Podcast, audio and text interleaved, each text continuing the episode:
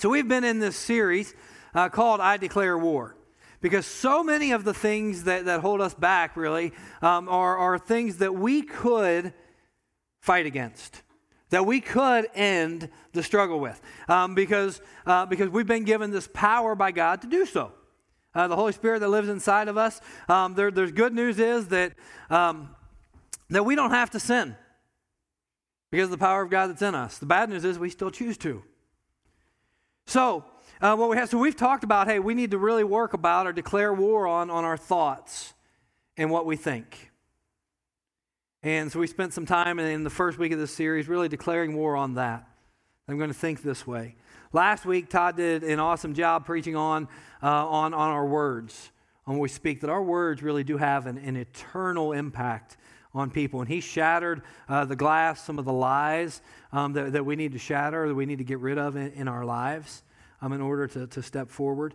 Um, and today, um, the natural progression is um, where uh, we, we think um, and when we talk, but really it's we need to talk about our actions now. Because if all of the love for God that we have amounts to our thoughts and, and to our words, then it's literally just good intentions and the road to hell is paved with good intentions, right? And when it doesn't lead, when our thoughts and our words don't lead to a changed life, when it doesn't lead to new action and a whole new um, way of living, then unfortunately we end up in a predicament where all of the people around us they would object to our intention to tell them about Jesus because of all the hypocrisy that they see. When it's just our thought life and our, our speech, our word life that, that, that is changed in us, people look at us and say, I hear what you're saying, but I don't see what you're doing. I don't see you living a life that would glorify God. I don't see you living a life that would bring about change in us. So our thoughts and our words have to lead to action. James put it this way He says, Yeah, you talk about your faith, you talk about all of this good stuff. I'll show you my faith by what I do. Because faith without works is what? It's dead. It's dead. And I think so many people are living life really with a dead faith. It's not that they don't have it, it's just that it's dead. And we don't want a dead faith. We want a faith that is living, that is vibrant, that is active, that is life changing, that is making an impact on the world. Is anybody with me? Like, that's the faith that we want. As we were in Costa Rica, we, we got to see some living, active, vibrant faith. And I'm not going to spend uh, very long. I've got about 23 minutes left uh, before you all get up and walk out. Um, so I don't want to spend the whole time talking about Costa Rica. But I do want to tell you, we saw some living and active faith. There is a, a lady named Bella Flora, uh, which means beautiful flower. And um, what she did is she decided to uh, step into this gang uh, infested ghetto and just clean it up. And this lady is, is amazing. By herself. Her family kind of said, hey, you know what? If you're going to do that, I'm not with you. And she said, I could not neglect the call of God in my life because my family didn't want me to go. And just living active faith. It makes sense to, to what Jesus said if you don't leave your father and mother or, or betray your, your father and mother or, your, or even your kids to follow me, then, then you're not one of me. But this lady decided, you know what? I, I, don't know how much impact that I can help, but I'm going to go and I'm going to clean up the streets. I'm going to pick up trash. She said, I, you, know, you, I couldn't tell you how many parts of babies that I've picked up off the bank of the river because they perform their own abortions. Unbelievable. Active, vibrant faith, a lady who is changing the world and nobody even really knows about her. But it's an act of living faith. Uh, we went to a place called Casa de Pan, uh, a lady who just had a heart for orphans, and her, and her husband, and so they, they adopted two kids. And the husband said, Okay, but that's all. Like, no more. Every time he left, he'd come back more kids. Right now, there are 46 kids living in their house. Active vibrant faith, changing the world really for eternity. And I just want a faith like that.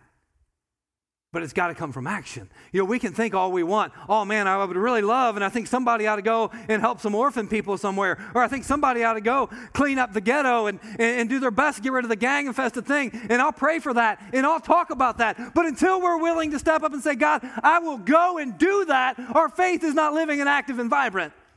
For too long, the church has sat back and said, you know what? My thoughts and my, my words are good enough.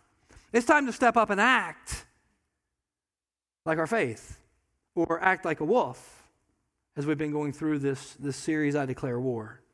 If you have a copy of Scripture, we're going to be in 1 Thessalonians chapter 5, starting in verse 5.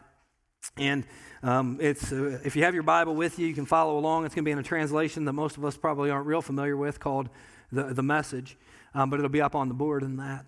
And in verse 5, it says this You are sons of light and daughters of the day. We can stop right there and just take a like a big break? because that's awesome. That, that Paul, inspired by the Holy Spirit, was writing to a church full of people and said, Hey, you know what? You are sons of light and daughters of the day. Like if you are a Jesus follower, what does God think about you? He thinks that you're a son of the light or a daughter of the day. And that's to say, hey, listen, you know what? You're not your pain. You're not your past. You're not your, your guilt. You're not your shame. You're not your family of origin. You're not your dysfunction. You're not your overeating tendency. You're not your obsessive compulsive disorder that pushes people aside. You're not your stress. You're not your anxiety. You're not your fear. You are a son of light and a daughter of the day. And when the enemy, when the enemy can get us to identify ourselves as our past or our mistakes, then he can keep us crippled in this downward loop or, or spiral of disorder that causes us to be ineffective and unproductive in our faith. But when we hold on, listen, stop. When we hold on to, to the, this fact that we are sons of light and daughters of the day, that we are who God says we are and not who the world says that we are, it changes everything. Man, we're just five words in. I'm getting heated. All right, take, check the time. As we live under wide open skies and know where we stand. Say, do you know where you stand? I do. Like I, there, like there is um, no doubt to me where I stand. And it's important to know where you stand in your relationship with God, in your, um, your Christian walk. It's important to know where you stand. Because to, to know that means we have confidence in what's tomorrow. But it says we live under wide open skies and know where we stand. So let's not sleepwalk through life like, like those others. You ever seen anybody sleepwalking through life? Same thing every day. Go to work, come home, sit on Facebook, Instagram, Twitter for hours, turn on Fox News or CNN or, or whatever I want to watch, and I veg out to that. And, and really, my life is not productive, it's not active, it's just the same over and over and over again. Just let us not sleepwalk through, through life like others do, but let's keep our eyes open and be smart. People sleep at night and get drunk at night, but not us. Since we are creatures of the day, let's act like it. And that's the thing, let's act like it. Walk out into the daylight sober, dressed up in faith, love, and the hope of salvation. For God didn't set us up for angry rejection, but for salvation. And so many people think, well, God, like, uh, God's coming after me to punish me. No, God didn't set us up for angry rejection, but for salvation by our Master Jesus Christ. He died for us a death that triggered life. Whether we are awake with the living or asleep with the dead, we're alive with Him. And then one more time, the emphasis in verse 8 since we are creatures of the day, let's act like it.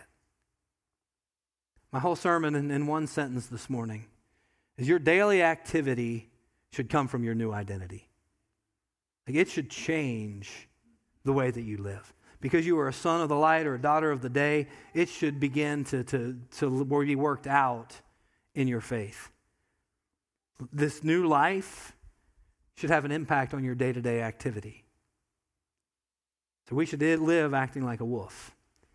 And the thing is that, that, that we can't do that alone. You know, it's one of our core values that, that we can't do life alone. And wolves, you know, they, they travel in packs. They're very social creatures. Um, and one of the fascinating things about them is their, their family devotion. And what's, what's the, the law of the jungle according to the jungle book? The strength of the wolf is in the pack, and the strength of the pack is in the wolf. The idea is that when they're together, like wolves, they'll fight for each other. It's safe and powerful in the pack. But you get a lone wolf off by itself, it's vulnerable to an attack. A rival wolf pack will, will take them out. You know, I've always said, uh, really for a long time, that I can always tell when someone's getting ready to, to take a step away from God. Because the first step's always a step away from the people of God. They'll stop showing up at church. They'll stop being in small groups, or they'll stop doing whatever. And I can always, I say, it's always the first step away from God, is a step away from the people of God, because our pack matters, who, who we're around. Um, and uh, it's amazing, really, the way that wolves kind of org- organize themselves. There's the alpha. I mean, in every wolf pack, there's an alpha male and an alpha female both. Um, but then there's what they call the betas, which are kind of lieutenants, and they of keep everybody in order, and there's a lot of them um, and more classes all the way through even to, to the Omega wolf, um, who's last. And he kind of, he, he's the one that has to eat last, and they kind of throw him aside until, until he's allowed to eat. And, um, but he, he's got a job in the pack. He's kind of the, um, the, the word was a court jester that they used, is that he was the one that kind of boosted morale. He was the goofball that kind of made everybody laugh and, and, and smile. So he had a function. And, I love that because much like the body of Christ, God gives some this gift and some this gift, but there's a place in the pack for everybody. Like there's a place for everybody to fit. Whether God's calling you to be uh, the lieutenant, the alpha, the beta, the, the, the court jester, I don't know. I think that's my job, is that I just get to be, I get to be the one that makes people laugh. I don't know. But life is better together. And life is better when you have a pack. And we have to really ask ourselves, who are the people in, the, in my pack that I'm rolling with? Because that's important.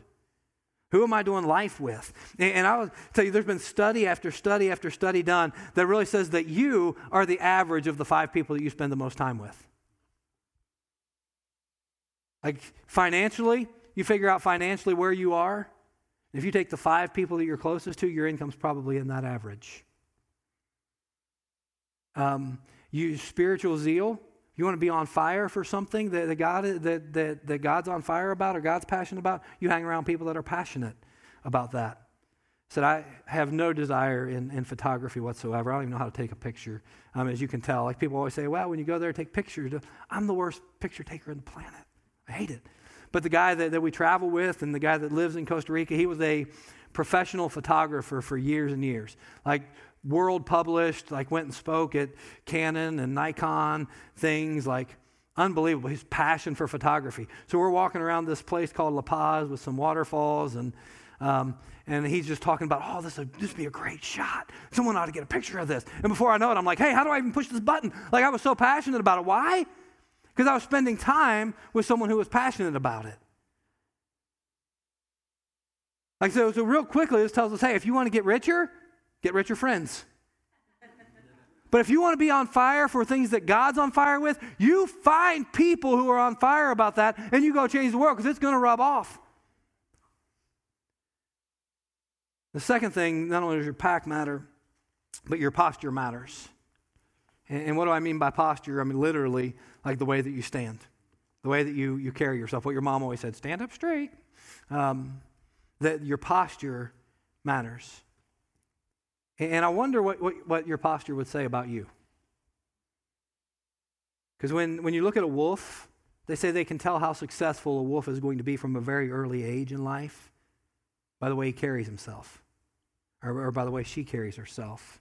Said you can you can look through a scope and you can see in a pack. They say that um, they're going to be able to tell which one is is the alpha at a very early age, or, or which one's the omega at, at a very early age. So the alphas are almost like nobility. That they're buried, but just by the way that they carry themselves. You know, their ears down, their ears up, bristled fur, non bristled fur, uh, whether the animal shows its underside is, is, a sign of submission, all of those things. They can tell from a very early age simply by the way that they carry themselves. And I just wonder how, how important that stuff is. So I looked into it.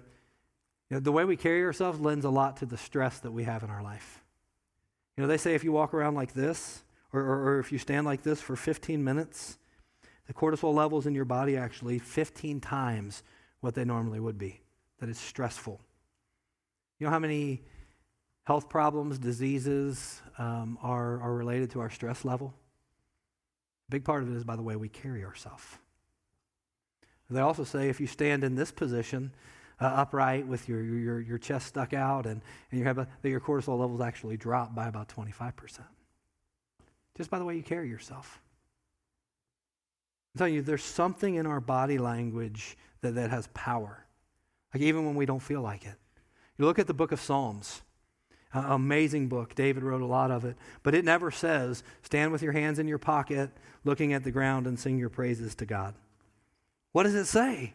It always says, hold up your head. God is the lifter of head. Raise up your hands. Shout unto the Lord a, a, new song. Sing, lift your voice. Be above all of that stuff. Why? Because God knows that the way we carry ourselves matters. Power in it.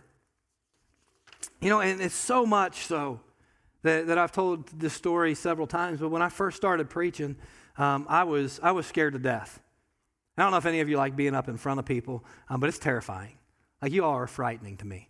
Um, it, eh, but for 10 years, the, the, I would step back into the bathroom during the communion song um, and start vomiting in the, in the bathroom. I was scared. And it said, and it reflected in my preaching. Because I would preach like, so mind your pack and mind your posture. And while you're at it, give some thought to. Who wants to listen to that? Nobody. But when I started uh, really understanding that my posture affected everything, and I began to stand up straight, and I began to raise my voice, and I began to look at you in the eyes, and I, and I began to use some of that, you know, it changes everything. Now I'm still scared to death, but I'm not puking in the back beforehand. The posture really does matter. After all, who wants to listen to somebody, whether it's on the stage or, or just in life, that carries themselves like this? Final thing this morning that matters, I think, is your pregame. So, so you got to mind your pack. Who, who's around you really does affect everything. And mind your posture. Know how you carry yourself affects the witness that you're going to be to others. Know that it affects the, the stress level that you carry around every day. But also understand that, that your pregame. I say part of the thing that changed uh, in my preaching about, about 10 years ago now is my pregame.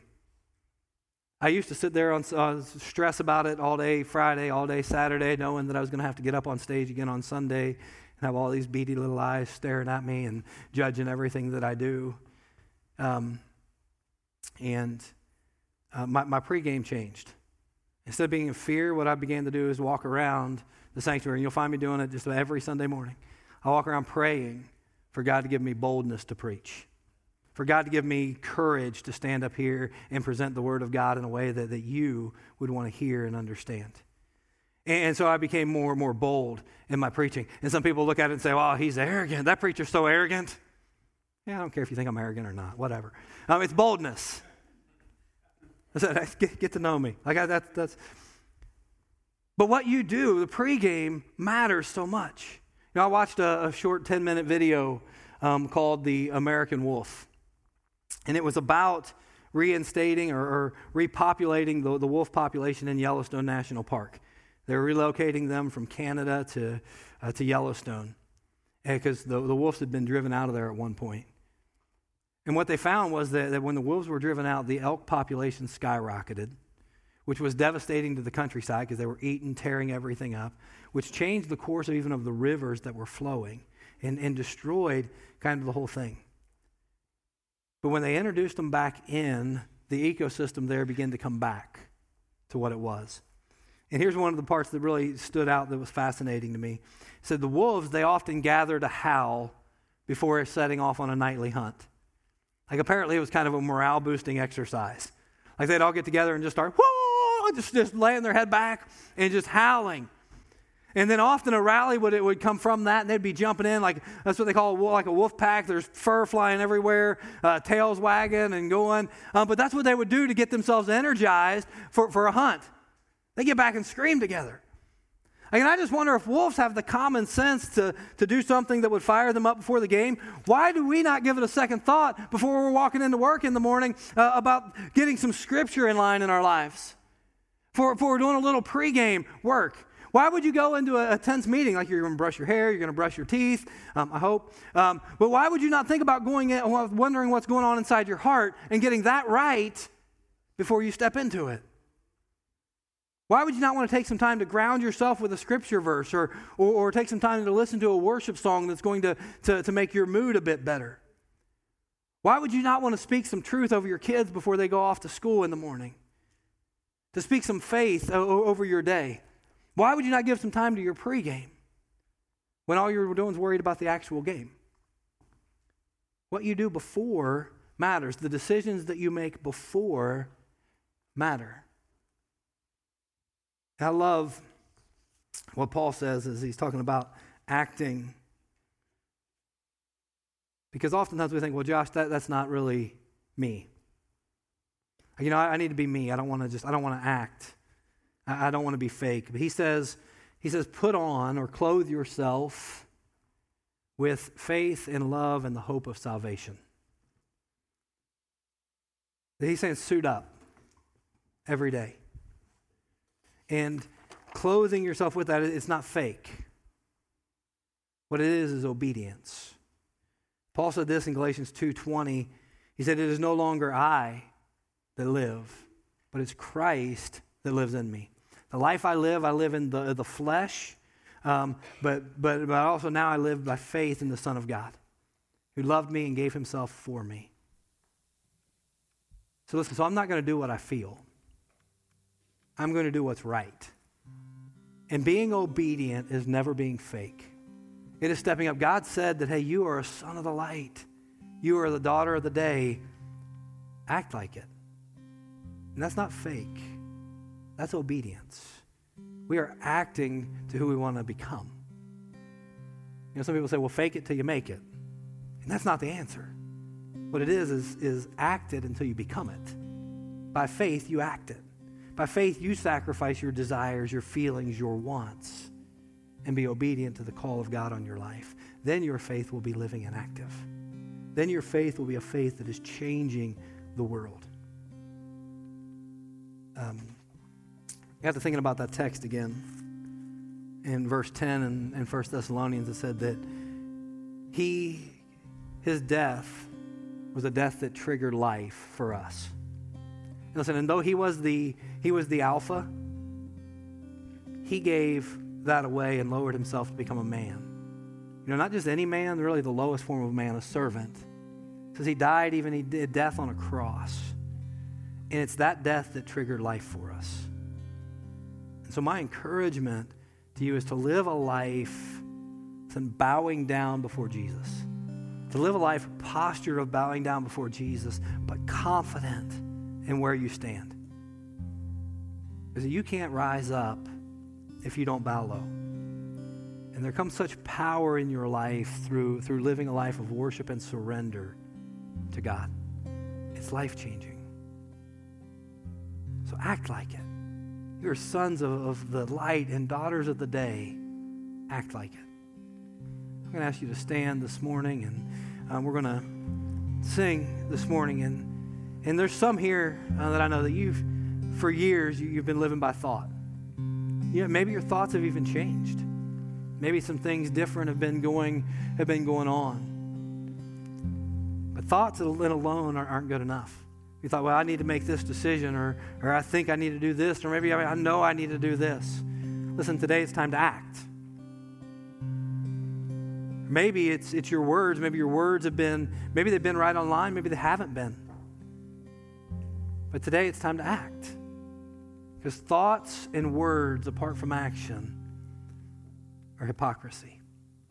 As the church, as, as followers of Jesus, as sons of the light, as daughters of the day, it's time that we act. So, whatever step you need to take today, I'm going to ask you to come forward as we sing. Father God, we are thankful today that you give us the power to act, that you've put us in a place where we have a pack around us who desires uh, the same things that we desire to follow you, uh, to live for you. Father, we, we pray forgiveness when our, our thoughts and our, our words don't match up with our action and, we, and the, the world sees hypocrisy. Lord, I pray that you would even work through that to save people. But Father, I pray every day that we'd begin to act like we are sons of the light and daughters of the day. And we thank you for Jesus who, who suffered a death that triggered our life. It's in his name that I pray. Amen.